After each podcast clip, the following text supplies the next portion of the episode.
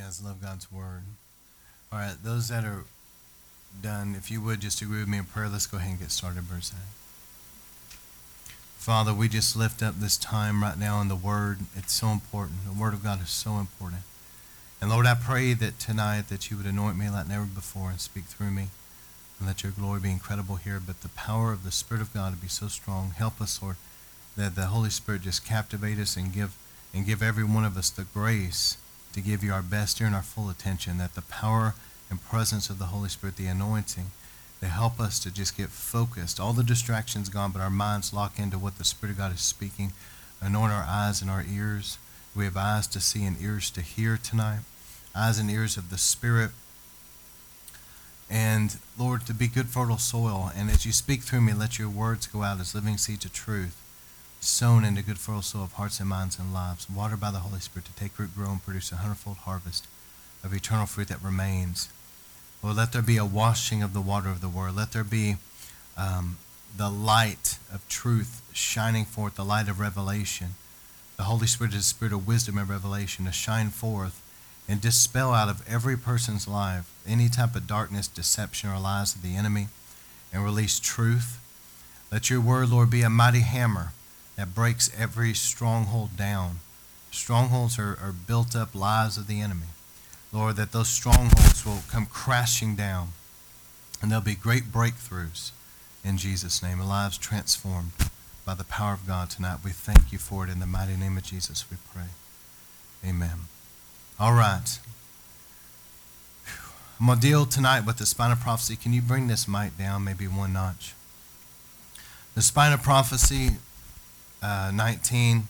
We're dealing with the moral decay of society, but I'm going to start out talking about the Antichrist. Then I'm going to get to the moral decay of society. But I'm going to end this with some things that we need to understand in River of Life for the days to come. So let me go ahead and get into this. Let's finish up about the Antichrist. The Antichrist, again, we're looking for the appearing of Jesus Christ, and we have to keep our focus on Him and what He's doing. If you get focused on the devil, there's, there's a fear in that, there's a distraction in that. But if we're focused on the Lord and what He's doing, there's a boldness and there's, there's a faith. So we're dealing with that. The, the Antichrist is called in Scripture the Assyrian. Isaiah 10, 24 through 25, he's called it actually 14 times in Scripture, but he's referred to as the Assyrian. Assyria was just north of Israel in Bible during the biblical times. Um, they made up what would be just north of Lebanon up into Turkey.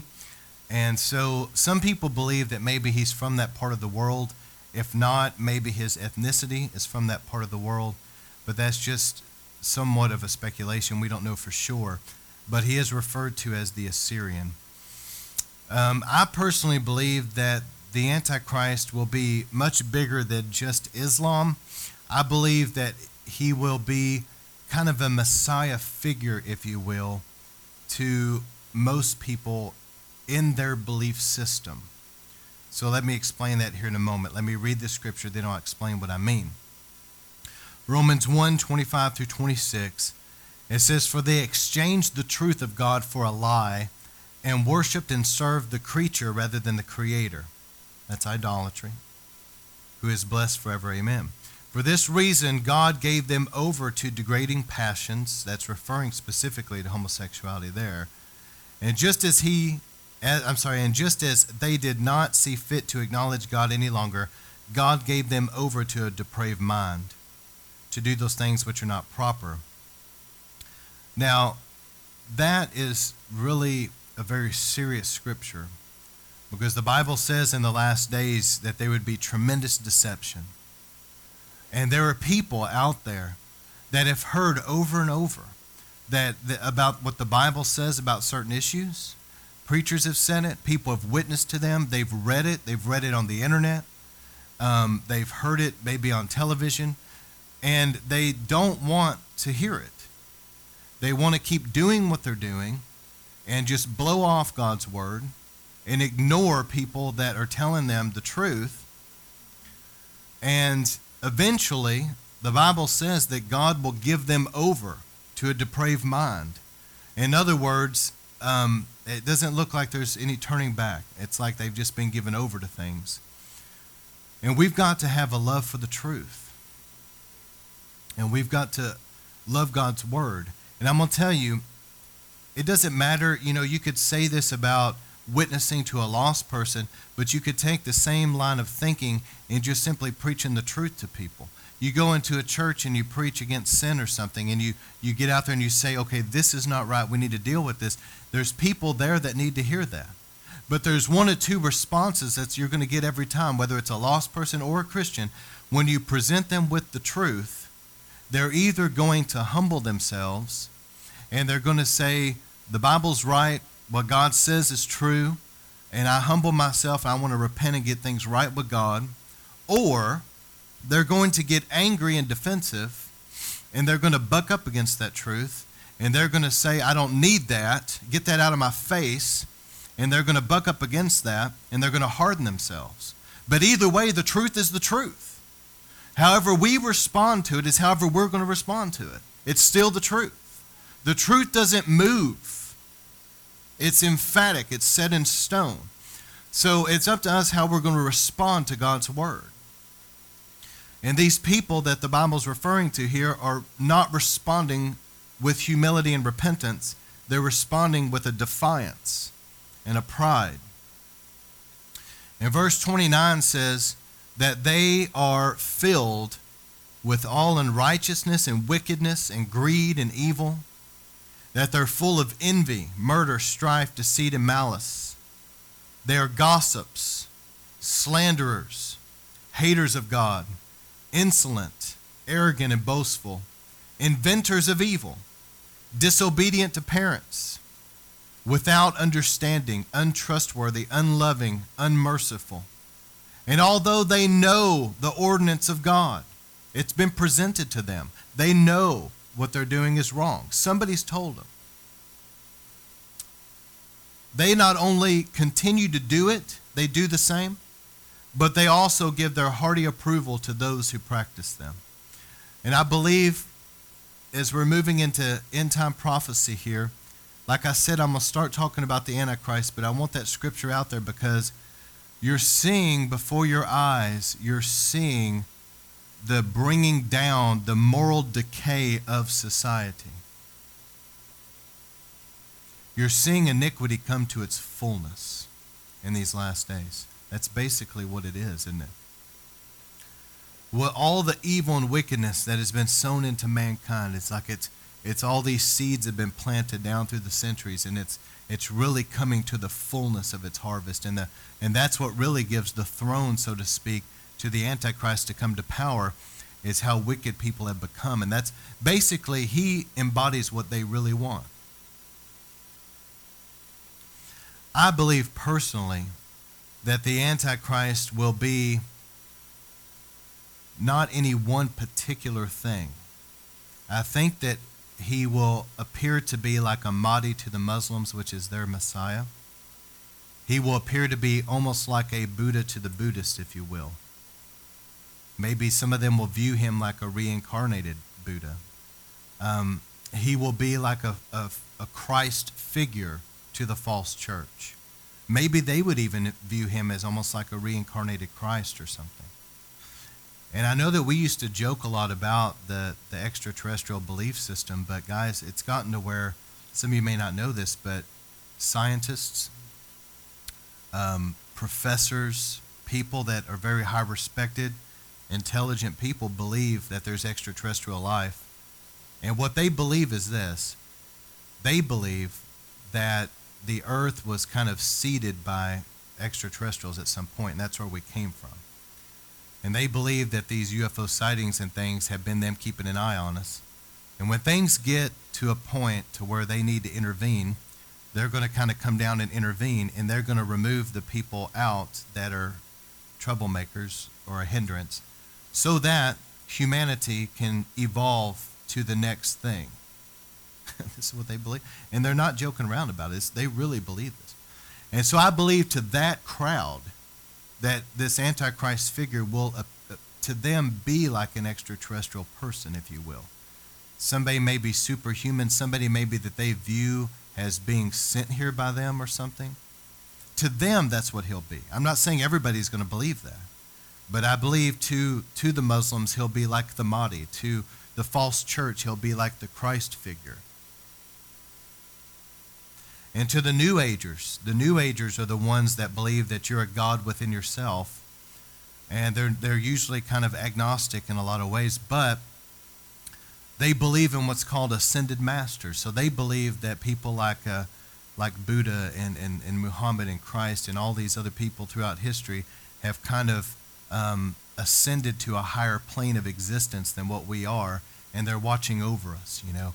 And whenever people, these weird channelers that channel spirits, will supposedly channel these people that talk through them, that's a bunch of garbage. It's just demons. But my point is, I think to them, they will view the Antichrist as kind of an ascended master that's come down here to teach us. So is this making sense where I'm coming from here? To the different groups, he's going to fit their embodiment of what they're looking for to be like a Christ Messiah type figure to them. In their mind, that's what he is to them. And I'm not sure that anybody will really truly know what he specifically believes. But I will give you some things here that the Bible says about him. A lot of people have believed down through the years that he will probably be of some kind of Jewish descent. And the reason why, and you'll see the scriptures, this is just possibly there, okay? But they believe he will be because Jesus said to the Jewish people in John 5:43, "You did not receive me when I came in my name, but you will receive another when he comes in his name." And most people believe that that is a reference to the Antichrist because he's going to be a false Messiah to Israel, so to speak. And so Jesus was saying, You didn't receive me, but there'll come a time when you'll receive another.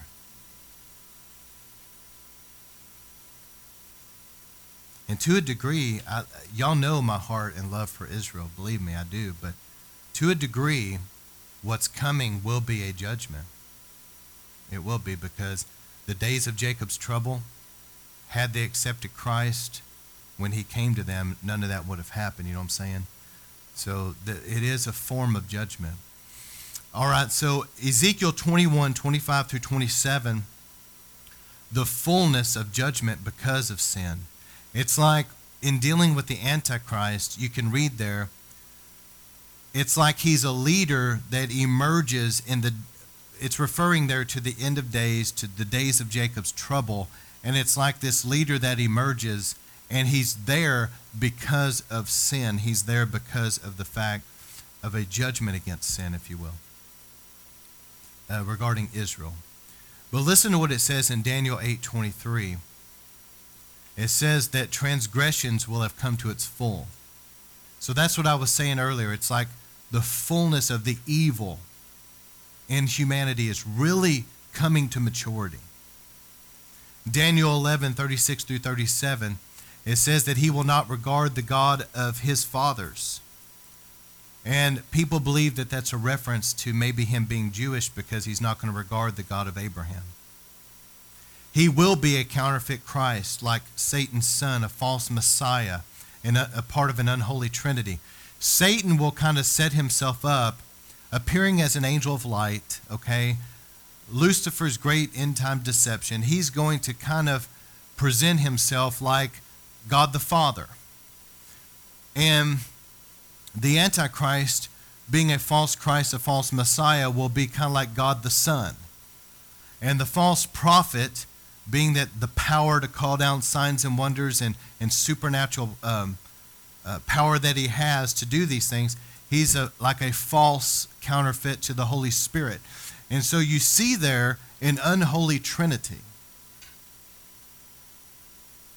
Daniel 8:23 says he will understand dark sayings. That's a reference to great intelligence. Things that other people didn't understand, the Antichrist will be able to understand it. In Revelation 13 2, he was given great oratory skills. He's going to be very good at public speaking. Like a Hitler was able to sway the masses.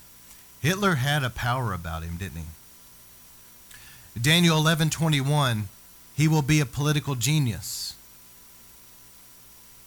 Daniel 8:25, an economic genius with great wealth. Daniel 8:24, he'll be a military genius. And we know that in the middle of the tribulation time, the days of Jacob's trouble, that he will set himself up in the temple declaring himself to be God and demand everybody's worship. So, what he has done is once the false prophet helps him come to power, now he's in political power. He doesn't need that false church anymore. They simply helped him get into power. So he's going to burn that. He, somehow there's going to be a bomb or something. He's going to destroy that false church headquarters. A lot of people believe that's the Vatican. But he's going to now say, forget about all that. You're worshiping me. And he's going to set himself up as God Almighty. But when he does that, and the Jewish people revolt against him, and he unleashes this wrath against Israel, and he begins to slaughter the Jewish people, Zechariah 2 8 is very clear that when you touch Israel, you touch the apple of God's eye. And God's going to respond to that. But unfortunately, the Bible indicates that only about a third of the Jews will survive this attack. The Antichrist and the false prophet, you always see them together. And in the end, you're going to see them gathered up together and thrown in the lake of fire alive when Jesus comes. Amen?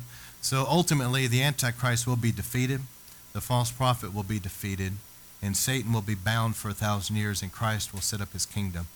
And all that the Antichrist has done, all the unification of governments, all the unification of military, probably a one world currency, whatever he's accomplished, all that, all that has happened in the world system, they thought they got it all figured out. They did all these things, great technology. And through the judgments that are coming on the earth, it's going to be kind of like the Pharaoh trying to maintain order while the judgments of God are coming down in Moses' day and his economic system is being wiped out before his very eyes. That's going to be happening. But when Jesus comes, it's depicted as that stone that struck the toes of the statue, and that whole entire statue just came crumbling down and was destroyed before him. So, in other words, when Jesus comes, he is going to take over the kingdoms of the world. And I mean to tell you, everything, everything is going to crumble before him. And he's going to rule and reign over the earth. So, that's a little bit about the Antichrist. That's, that's my view from Scripture of the way that I see him portrayed. And, you know, he's, he's going to be here for a season, isn't he? He's permitted by God. But he will be defeated by Jesus.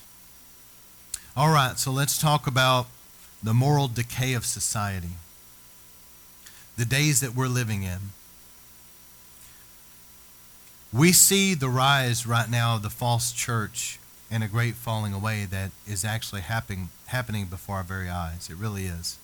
It has been happening for some time, but I think that finally the church in America is actually awaking from a slumber and realizing it. But I've been studying this, and others have, for the last several years, and this is not new. This has been going on for some time when I get down here to the point to where I said what's brought us to this point, I'll explain a little bit more about some things that have been going on for a while. But just follow me up to that point. We've got right now the rise of the false church. So there's a counterfeit Christianity that is emerging. And has been. And I've been preaching this for years. It has been happening, but but now with the homosexual marriage legalized, you see in America anyway, people are coming to their senses and they're seeing um, all these religious so called Christians, you know, that are okay with this. And they're realizing, wait, there's a counterfeit Christianity out here that's emerging. There's, there's a false Christianity, a false church that is very comfortable with a lot of things that Jesus is not comfortable with. And that false Christianity will pledge its allegiance one day to the Antichrist and the false prophet. They will take the mark of the beast. And if they don't repent, they will be in hell because I don't believe most of them are, are Christians in the first place. And some of those that maybe have had an encounter with God, they're very deceived and they're not right. And they're in a very dangerous place spiritually. So we're seeing a great falling away. Just like I've preached and many others have been saying for years, the difficulty of the times, the pressure of the times that is upon us right now is causing people to have to choose this day who you're going to serve. You know, and right now you're seeing people that call themselves Christians that are, you know, for example, putting up on their Facebook these rainbow flags. What they're basically saying to Jesus is, is I'm not really following you. I'm not really yours. Not really. They're, selling out, okay? And they're going to be prime targets for what's coming when the false prophet comes on the scene. There's a falling away, an apostasy that's happening. And I know you guys know these scriptures, but 1 Timothy 4 1, in the latter days, some will abandon the faith, giving heed to seducing spirits and doctrines of demons. Second uh, Thessalonians 2 3 says, Before the coming of the Lord, there will be a great falling away. Or that can be translated a great rebellion, but in the Greek, it's apostasy, it's apostate. What it's saying is, people that once followed Christ that have now turned their backs on Christ and they're no longer following him. They're no longer his disciple. An apostate, people falling away.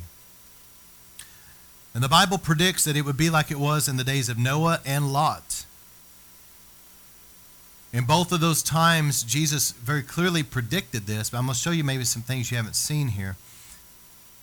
But first off, Noah and Lot were righteous men that were delivered before the wrath of God came upon the earth. Let me read this to you. For just as the lightning, when it flashes out of one part of the sky, shines to the other part of the sky, so will the Son of Man be in his day when Jesus comes. But he, he first must suffer many things and be rejected by this generation. And just as it happened in the days of Noah, so it will be at the days of the Son of Man. They were eating, they were drinking, they were marrying, they were being given in marriage until the day that Noah entered the ark and the flood came and destroyed them all. I mean, isn't that a perfect picture of what's going on today?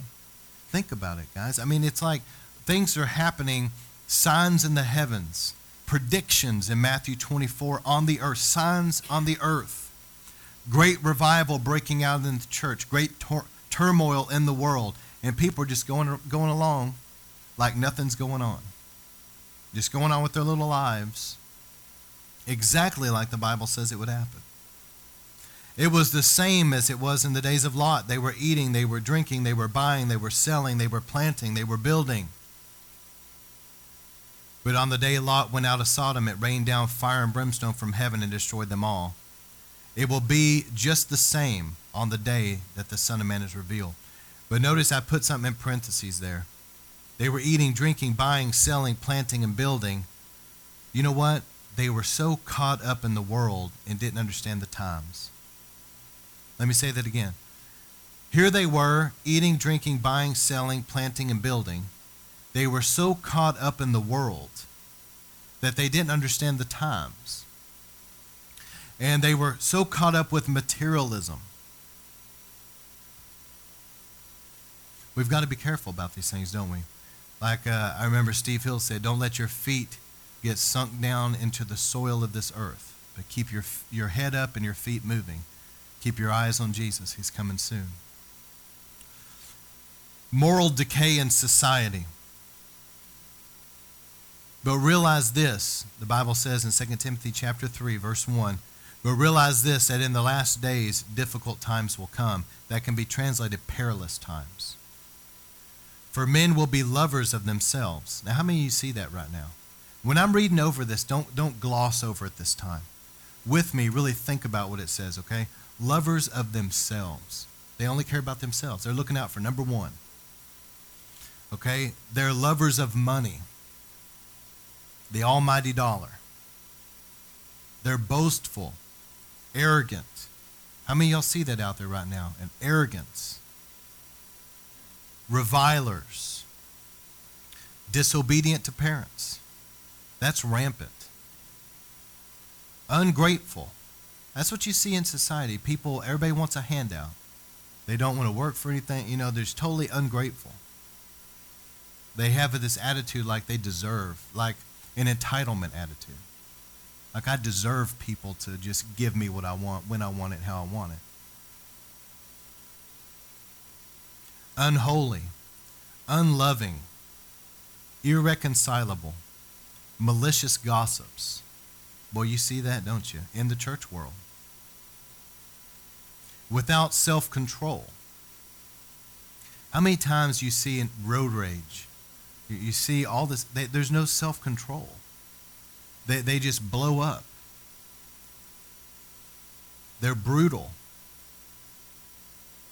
Haters of good. In Romans, it said haters of God, but haters of good. Treacherous. Treacherous is betrayal.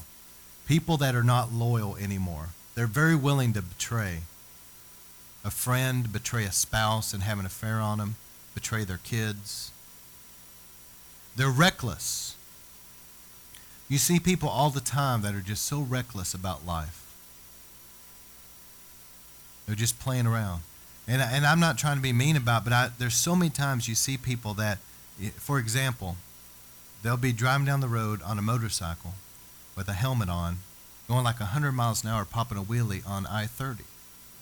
Now, listen, I'm being serious. That's reckless.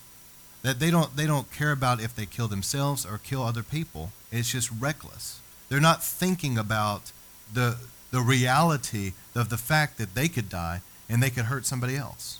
They're just caught up in the moment and just wanting to have some kind of adrenaline rush.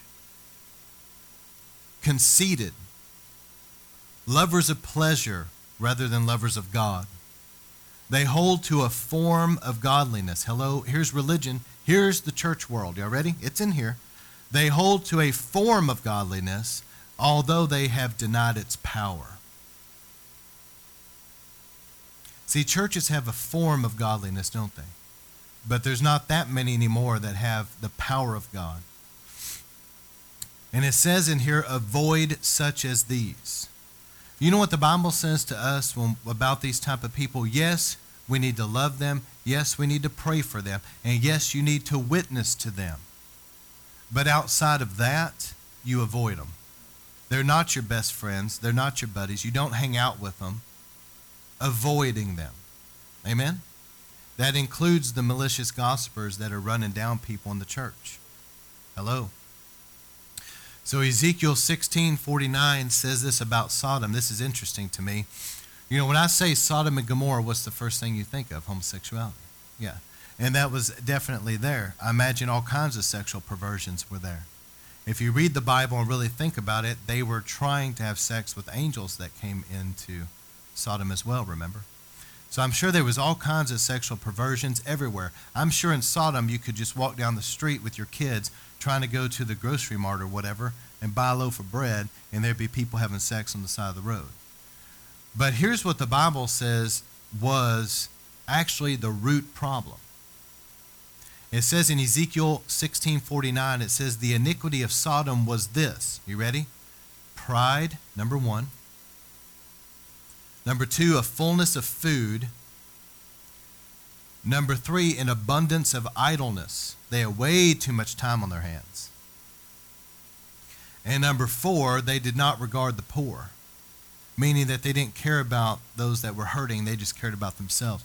Those four things were actually what the Bible says were the sins of Sodom. That's interesting, isn't it? To me, what the Bible is showing us here is these were the root sins. This is why Sodom ended up like it was. They were prideful, they were full of food, they didn't have to work hard, they had an abundance of idleness, they were sitting at home not doing anything with nothing to do. And they didn't care about the poor or anything. They just cared about their self indulgence. And so the result of that is that they began to get very sexually perverted.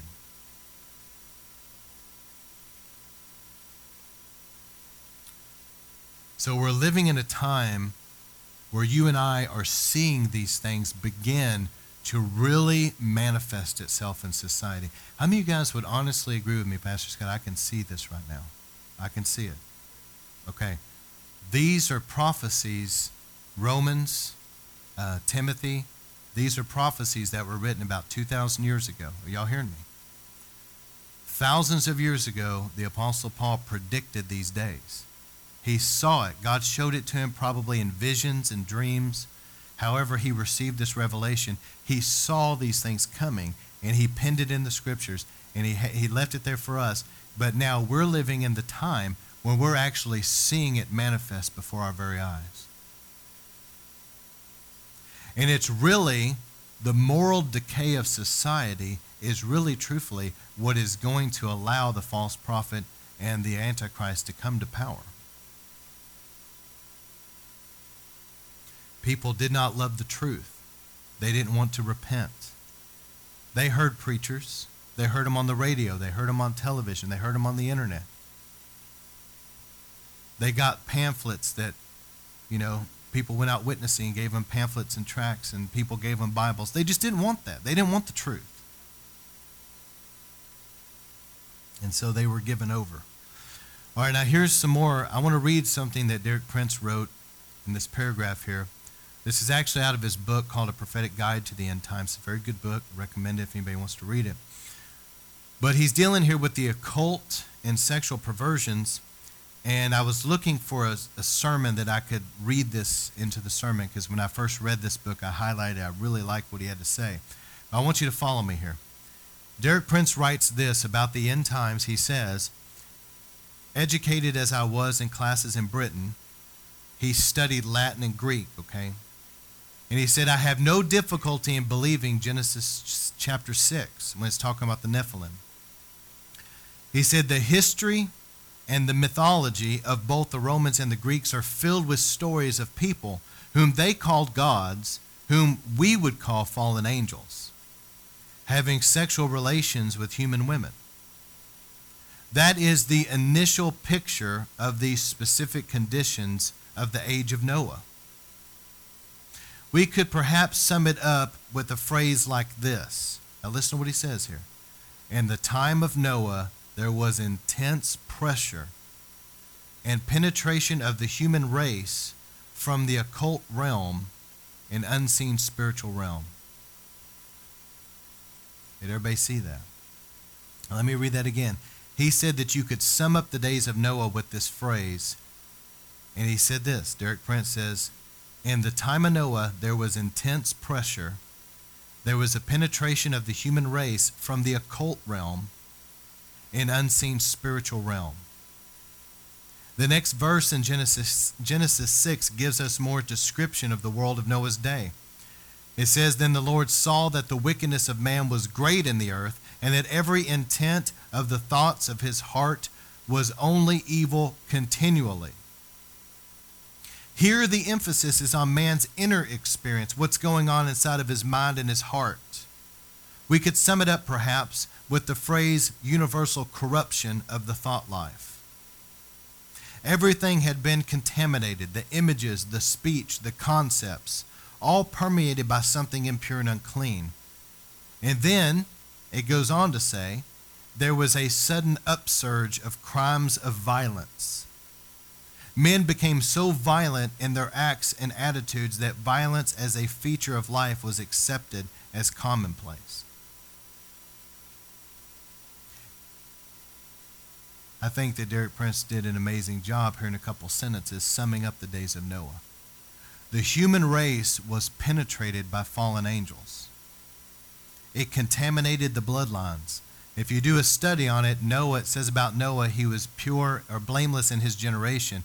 But if you study the Hebrew, that actually reads that his bloodline was not contaminated. That's what it reads in the Hebrew. In other words, it is a strong possibility that is as those fallen angels came in and began to take wives and, and have sex with human women and produce this Nephilim, and, and then those Nephilim produce more Nephilim. And it is very possible that Noah might have been, him and his family, the only bloodline that was not contaminated. And so you see that the occult realm had penetrated into the human race in all of society.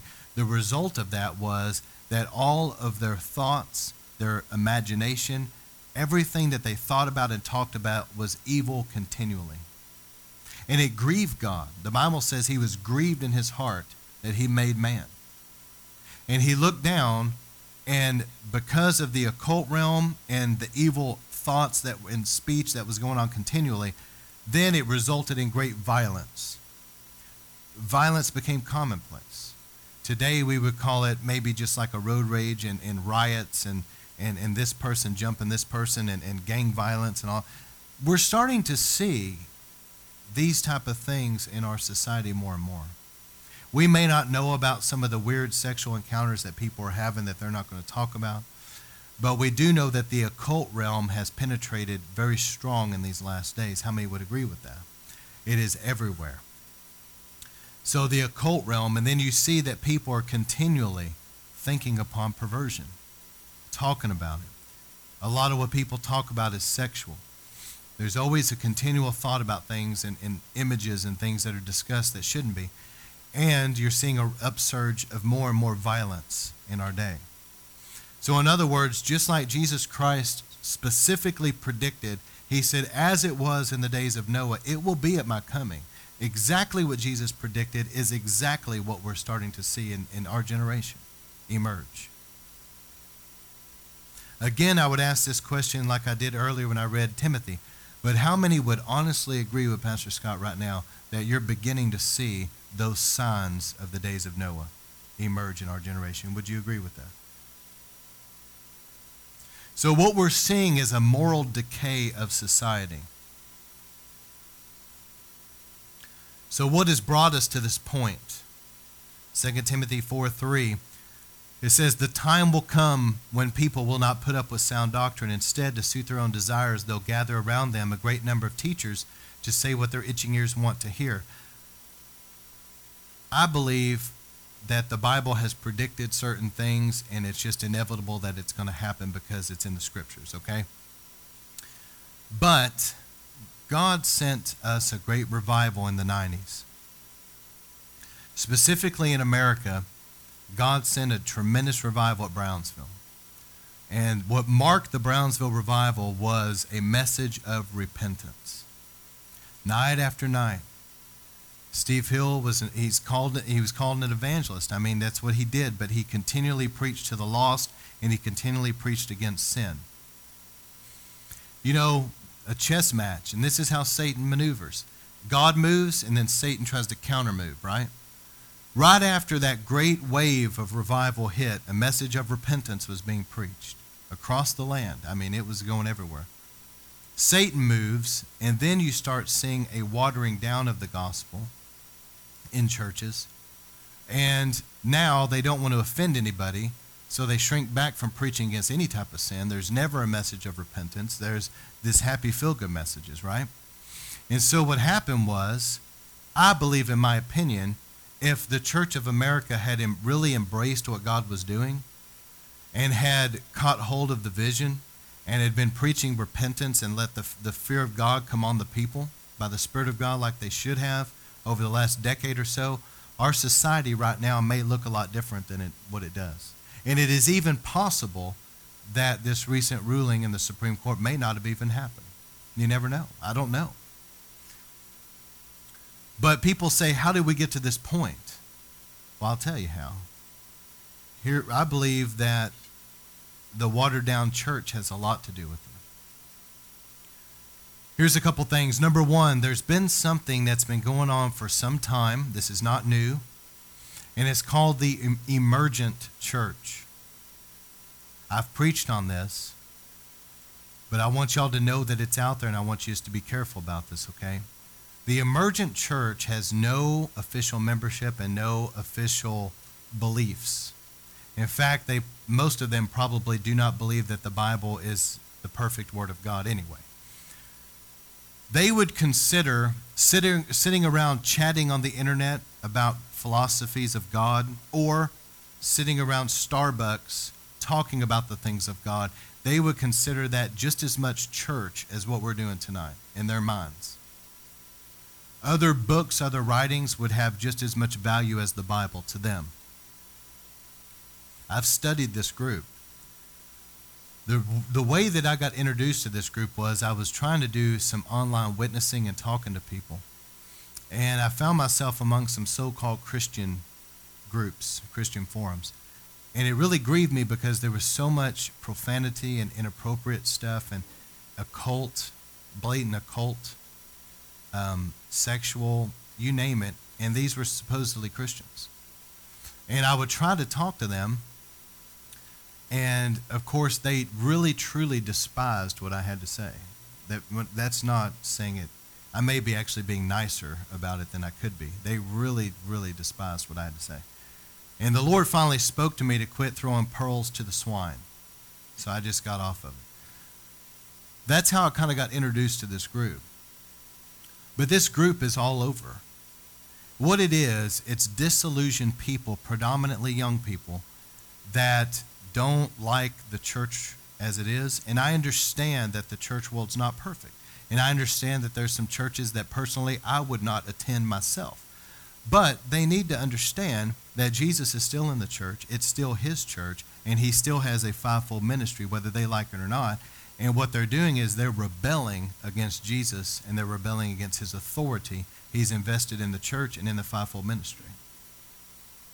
And so they want to do their own thing outside of the church, outside of Christ's authority. Their beliefs range. There's no telling what some of them believe, honestly. One of their so called prophets that they look to is a, a, a, rock star that's been, I don't want to say who it is, um, but he's been around for a long time. And this rock star's belief system is this, and he's very clear about it and very open about it. He believes that all roads lead to God.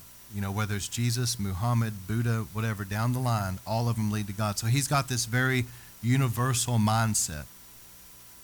That's their so called prophet. They sing his rock songs in their church services if they have church services. And they really view his lyrics as being like a prophetic utterance or something. It's bizarre. So there's other leaders in this group. Some that listen to me. Some of the leaders of this group have books that are in the bookstores that people think are Christian books. But in these Christian, so-called Christian books, if you read them, there's statements in there that are very unsettling. Some of which are like this. How could a loving God abuse his own son like that on the cross? And they pervert the gospel.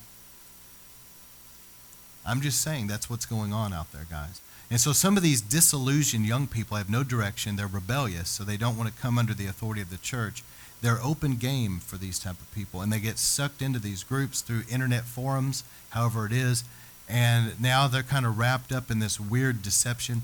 What the emergent church believes, I believe that it will somehow amalgamate itself with the false church, false prophet, and other religions. It's just going to blend right in but here's the mindset. I want everybody to please hear what I'm about to say.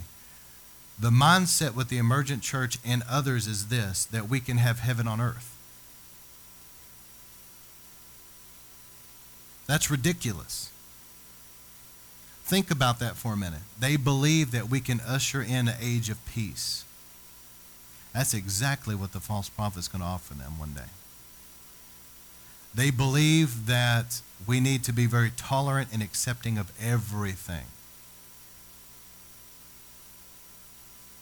But yet, Jesus says, I'm the way, the truth, and the life. And that's why this last days, this what's coming with the false prophet and all these different belief systems kind of merging into him. That's why true biblical Christians will be hated because they will be the only ones that say we're not going along with it. Jesus said, this isn't our personal opinion that we came up with yesterday. Jesus said, I am the way, the truth, and the life. And nobody can go to heaven but through him and what he did at Calvary. That's, and they're going to hate that because they're going to view that as being so intolerant to everybody else's beliefs and views. And Is this making sense tonight? I'm talking about the moral decay of society here and how it's bled into the church world. Right now, many churches out there will sit around and try to figure out how they can get more people's rear ends in the seats and how they can get more money in the buckets when they're passed and what they can do to make their church people more comfortable and more happy. And they have meetings like that. In our board meetings, those type of things don't even come up. Who cares? We just, it's just like, what, Jesus, what do you want? But that's what they sit around and do. How can we strategize about this using man's wisdom and man's ways and the ways of the world, trying to reach a lost world will never work. They've become very seeker friendly and they call it relevant, but I'm not sure that's the word I would use. I think I would use the word incompetent because it's not impacting anything. They think it is, but it has no eternal fruit. Are y'all hearing me? Some things can be a mile wide, but only be about half an inch deep. It can look really good on the surface, but once you pop the lid off that and look down in there, it is disgusting what you're looking at. It's like a whitewashed tomb that looks good on the outside, but dead men's bones on the inside. There's other teachings that have been in our society for so long, like the once saved, always saved mentality. Man, I believe that right now, I know this may offend some people to hear this, but I mean, just get over that. But anyway, I believe right now, underneath our feet in hell, right now, there are hundreds of thousands of people, and I don't believe I'm, that's an exaggeration, that are there because they were told by preachers and churches that all you got to do is say some little prayer, and then you can live however you want, and you're eternally secure.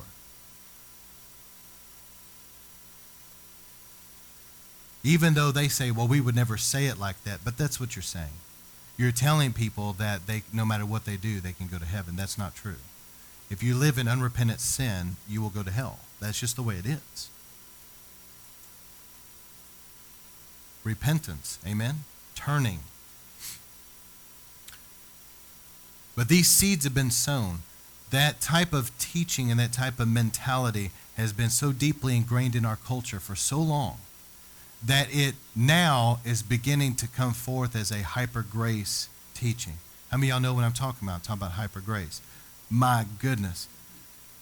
They they believe so weird that honestly they believe this. This is not an exaggeration. It's going to sound like I'm, I'm exaggerating, but I'm not. They believe that everything was paid for at Calvary, which is true. Therefore, you don't even have to confess your sins now.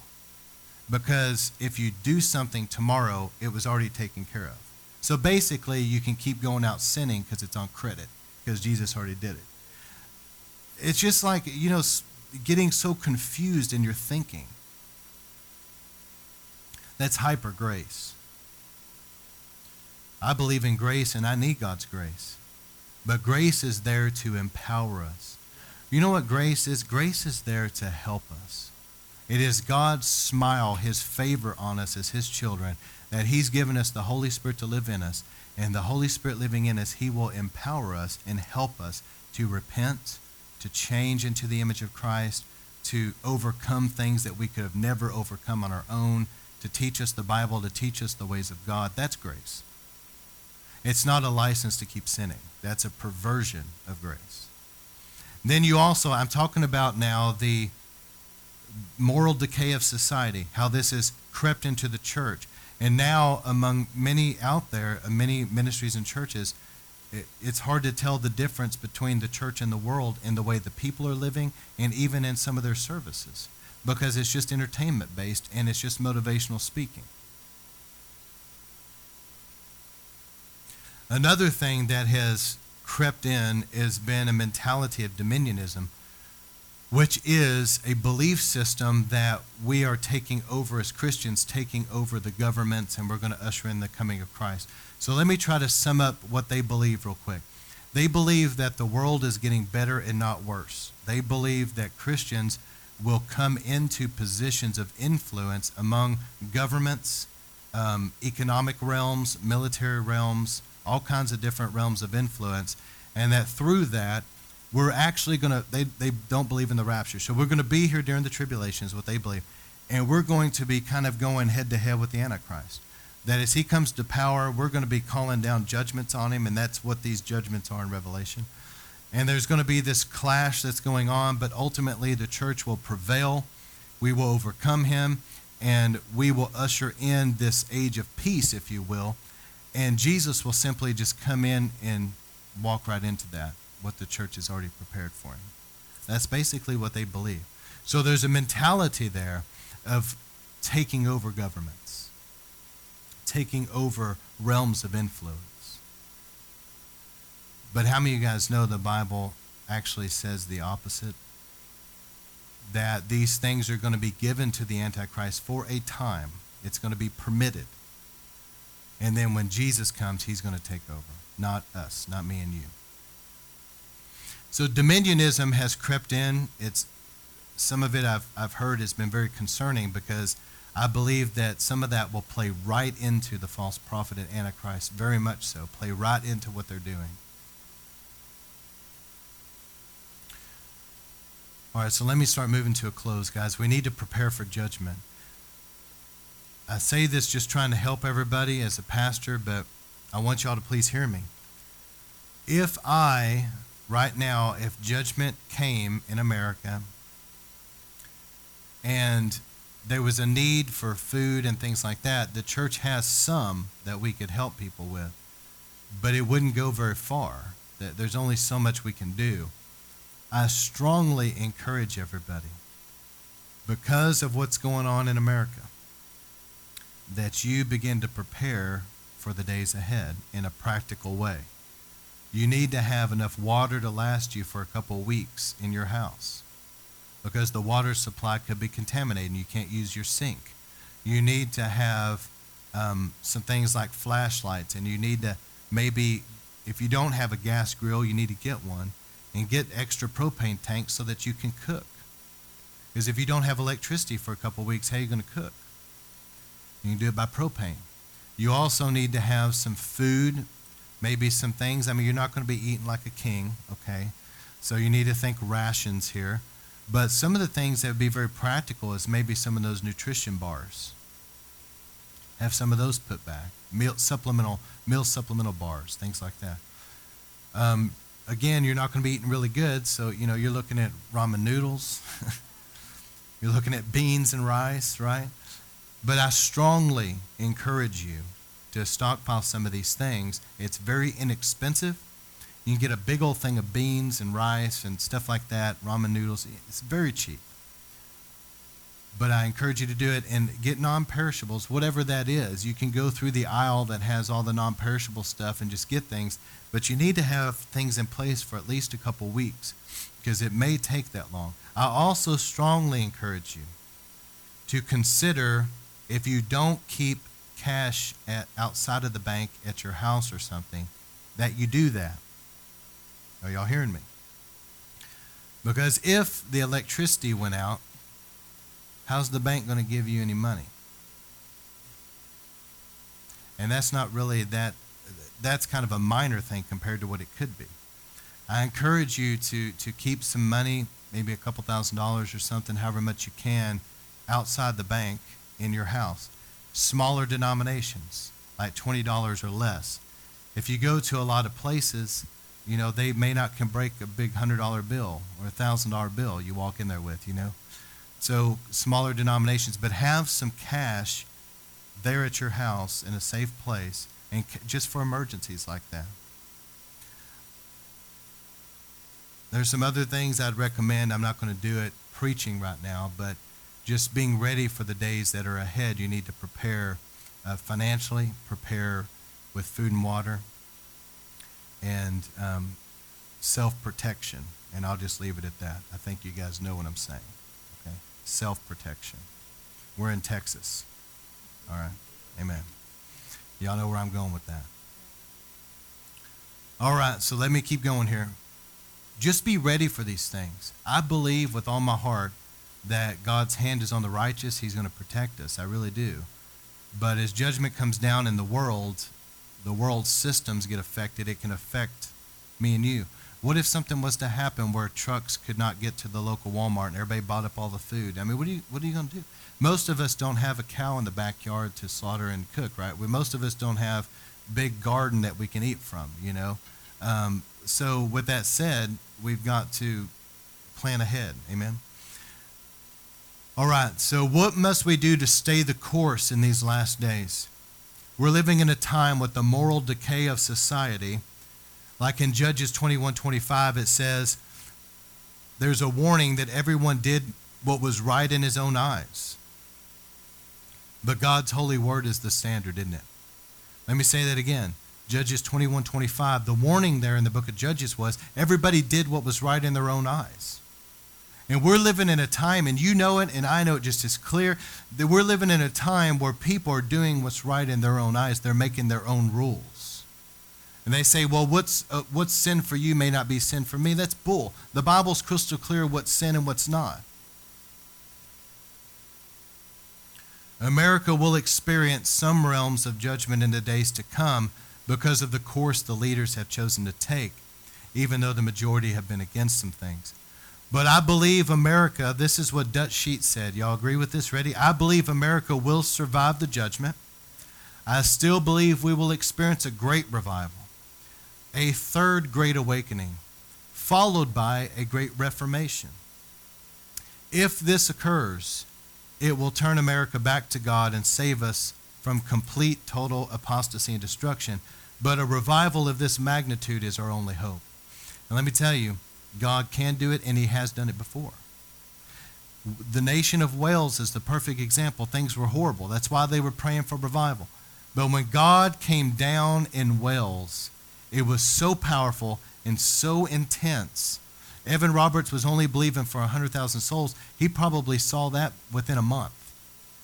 The whole area was shaken by the power of God. It was so radical, society was affected. That's what we're talking about. Revival's awesome, but when it comes into an awakening where it's really affecting a whole nation, and then the awakening can actually turn into a reformation. So let me say that again. Revival's great but we need a sustained move of God over time that can turn into an awakening. Like what the Wesleys saw, where, you know, it started with a smaller group, but as they kept going and kept going, it, it gained momentum and it affected large areas. And, and if the revival can sweep and, and turn into an awakening where the whole nation's affected, then you're starting to deal with a national awakening. That can, in turn, become a reformation where society is altered in a major way. That is what we need. And God's done it before, and I really believe that it's been very clear prophetically that revival is going to hit America. And everybody that has prophesied and seen it has said they saw all of America blaze in the fires of revival. And they've seen Dallas like a hub. That is that sounds to me like an awakening. It's not one or two pockets here and there, it's the whole nation affected. That is what's coming. But I'm going to tell you, it's only going to come if we pray and believe. The days of doubt and unbelief are over. This is the time where we believe God for big things. Uh, just as God's been speaking to me, I've been praying about what I shared with you guys earlier. There's something coming, the river of life. You, you know, there's been people come and go and all that and haven't caught the vision. You, you just wait. It's coming. I've seen it. God's shown me. But you know what God's shown me when I've been praying and speaking blessings and things? This is what He told me. He said, Don't limit me in any of your prayers or any blessings you're speaking. Don't limit me. He said, Don't, don't set boundaries. He said this. He said, You just believe as big as you can. And He said, Let me set the boundaries. Take the lid off. Let, let just as big, Lord, to the nations. Send revival to the nations. Let it affect every nation all over the world. Draw people in from the nations. Just believe in big. And then God said, I'll set the boundaries of influence and authority that I have for you. So with revival, guys, we're handling, we're going to have to handle a couple things. I need to close with this, but I need y'all to get this, okay? So everybody, please tune into me right now. We're heading into revival in the in the days and years to come you and I are going to have to learn how to handle some controversy. Are y'all hearing me? Listen, Satan's been attacking in different ways, but the strategy is about to change. The strategy in warfare, the enemy is about to change. Here's how Satan has attacked most all other revivals that have ever happened. Number one is through infiltration, trying to send in the wrong people. Some of that, yes, can be witches and weirdos, but some of it can be well meaning Christians that are just troublemakers. So you have to weed out and discern that. And you've really got to walk with God with that and not allow the wrong people to have influence and to affect. There was a lady named Elaine Lee that was a, a practicing witch for many years, very high up in Satan's kingdom. And she said the whole time that she was in hardcore Satanism, serving the devil, she attended local churches and most of the time taught Sunday school classes and prayed for people. I, uh, you want to know my opinion? I think that's very common, honestly. I really do. Because people have no checks and balances. Just anybody that wants to get involved can just get involved. Anybody that wants to sing on the worship team, hey, they're volunteering, that's great. And now the mentality is is that well, if we can just get people involved, they'll stay. So we'll just get everybody involved. You don't want everybody involved. The next attack is the smearing that goes on. This is what I was kind of concerned about, and I really want you guys to please hear me with this because I'm kind of concerned because I don't think that everybody is ready necessarily for this. How many of you can safely say, and just keep in mind that Peter's famous last words, surely not I, Lord. Okay, but how many can safely say that when it comes to looking like the biggest fool and being smeared for revival, that you're okay with that, really? It's easy to say, oh, surely not I, Lord. Everybody else may betray you, Jesus. Not me. I'm, I'm in for the long. It's easy to say until it happens. So let me just tell you from revival standpoint that there is a stigma and a smear that comes because Satan attacks that way. Pastors that have seen revival have, have told stories about eating at a local restaurant, something like on the border or whatever, and hearing people talking amongst themselves out there, that's that pastor at that weird church over there.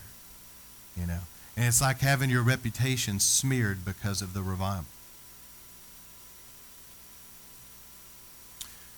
So here we go. Here's what concerns me. Number one is we can't have any pride.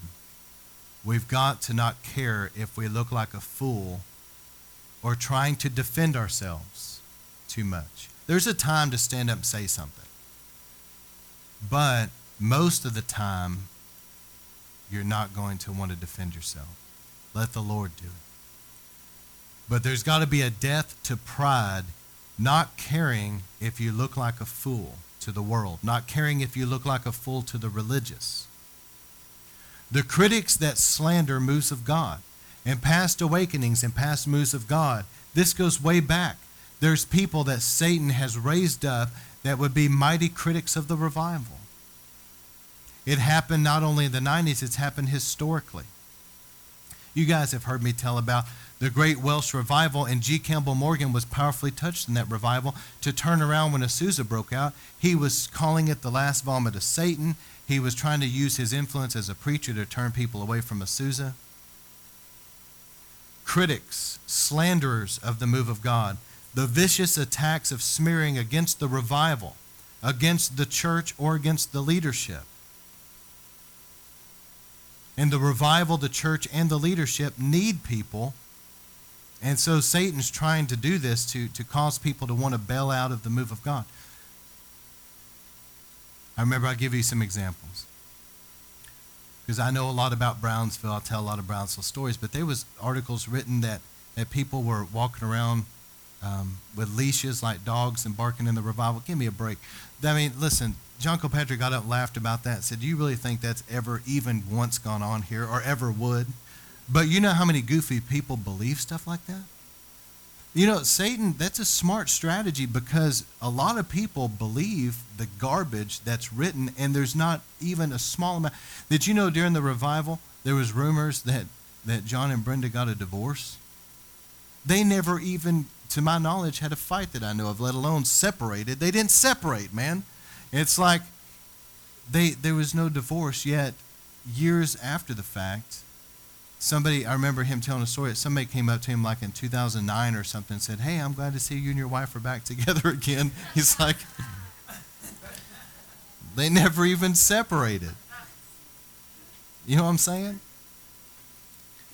But it's this this smearing, this this campaign of smear and just slander and gossip. It's malicious.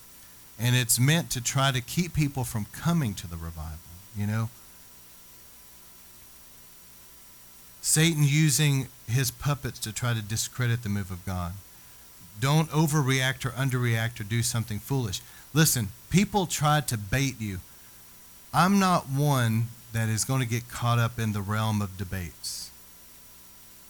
Because 99% of the time, the people you're debating are not interested in the truth. They're just interested in winning the little argument that they have with you. So it's our job just to preach the word, ask the Holy Spirit to come move in power, and then let God so, sort it all out. Because Satan, there'll be people that try to bait you into these little arguments and fights and debates and things like that. And it's like there's a little demonic spirit they're using them trying to bait you in. And you're going to have to be humble enough that you're willing to look like a fool and just walk away from that and not get caught up in it. Don't overreact and don't underreact. Because if you're not careful, when they bait you in, pretty soon you're angry and you say something that they start using against you anyway. Right? Use wisdom and don't give the devil a place to accuse or attack. We will be moving quickly into times we don't want to be. Here's another thing. We're moving into times right now. I've, I've seen this for years, and, I, and I've, I've alluded to it, but I believe that now we're actually walking into it right now, 2015. We're moving into times where you don't want to necessarily be a high profile ministry unless God's called you specifically to do it because they're going to be targeted. See, people, because of pride and ego, a lot of men out there, they really want to self promote and get man to promote and rub the right elbows or whatever, you know, and, and meet the right people, whatever. And they want to promote themselves up to a, a position of influence that God never really gave them. This is not the day and hour that that's going to go well for you. So, what I'm trying to get at is this be as humble as you possibly can, hid with God in Christ. And if there is any promoting to do, let God do it. Because where He promotes you to, He will sustain you at that place. But if you've promoted yourself, man, you're on your own. So don't think that I'm going to be trying to, you know, promote things because I believe that we're coming into times where true Christians that preach like I do, and there's still some out there, there's going to be a persecution there.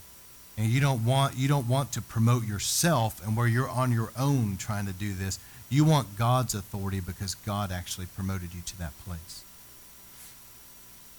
So here's the last thing. We close with this right here. Don't if your brother sins against you, show him his fault in private. If he listens, you've won over your brother. But if he does not listen, you take one or two more, so that by the mouth of two or three witnesses every fact may be confirmed. If he refuses to listen, then take it to the church. If he, if he refuses to listen to the church, let it treat him as you would a Gentile or a tax collector. Truly I say to you, whatever you bind on earth shall be bound in heaven, whatever you loose on earth will be loosed in heaven. And if two of you agree on earth about anything that they may ask, it will be done for them by my Father who is in heaven. For where two or three have gathered in my name, there I am in the midst of them.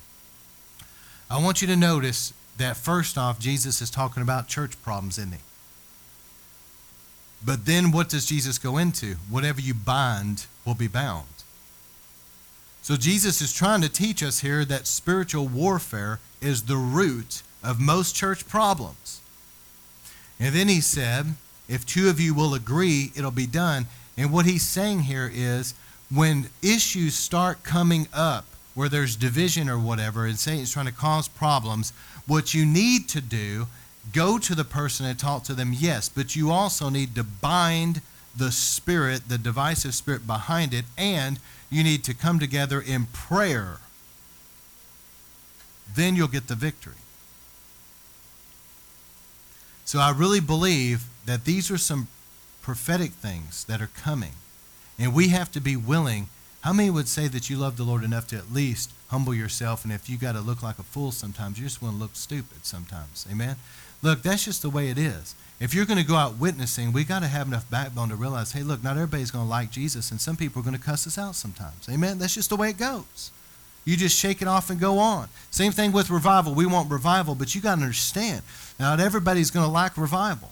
And there's going to be things that are said and people out there.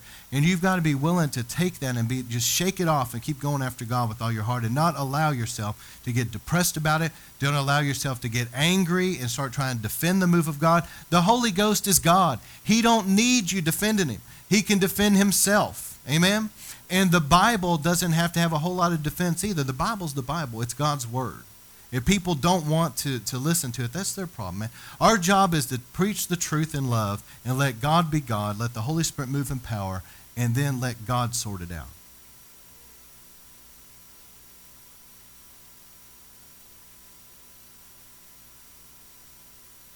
So, see what happens. The reason why I'm saying that is what happens is sometimes these critics want to try to fight about certain scriptures and debate and fight because they don't believe maybe like falling down or something's of God. And then you get in this argument and debate and listen, let God sort that out. The Holy Spirit is big enough that if he puts somebody on the ground, he's big enough to take care of the rest of it. Okay? If they don't want to believe that's God, that's their problem, whatever.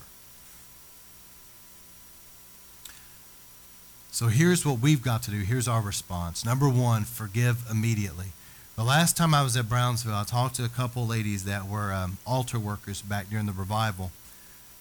And one of the ladies was telling me how important it is to forgive immediately. She was talking about the flow of the anointing in and through you.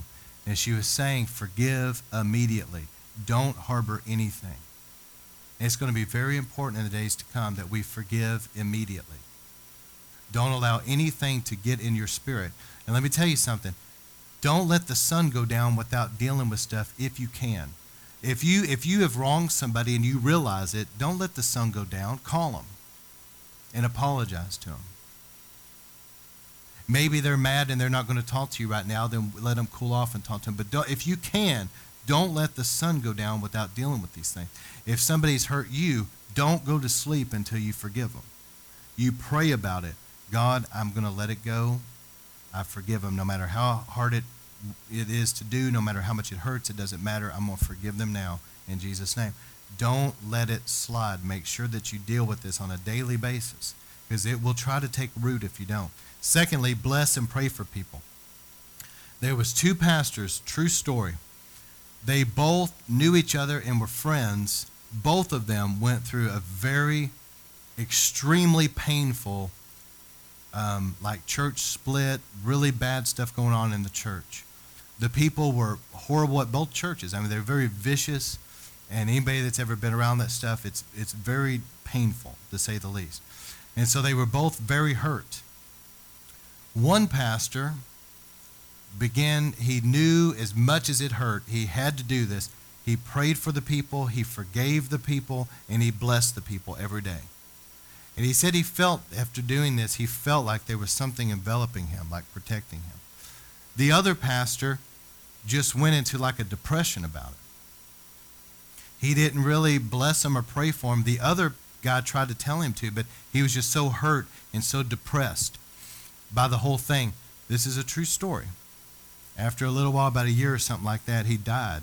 And the doctor said that there was actually no physical reason for him to die. He simply just died of a broken heart. True story. It is important that we forgive people and we pray for them and bless them. It's not just for them, it's for us. There's a healing and a protection that comes as we obey the Bible. Remember that story. Don't be the guy that goes into depression and, and takes all of that hurt and pain and internalizes it and ends up having problems down the road. Don't do that. Give it to God, forgive them, and release all that hurt and pain. Pray for those people and bless them and watch God protect you. And finally, bind the enemy, as I mentioned earlier.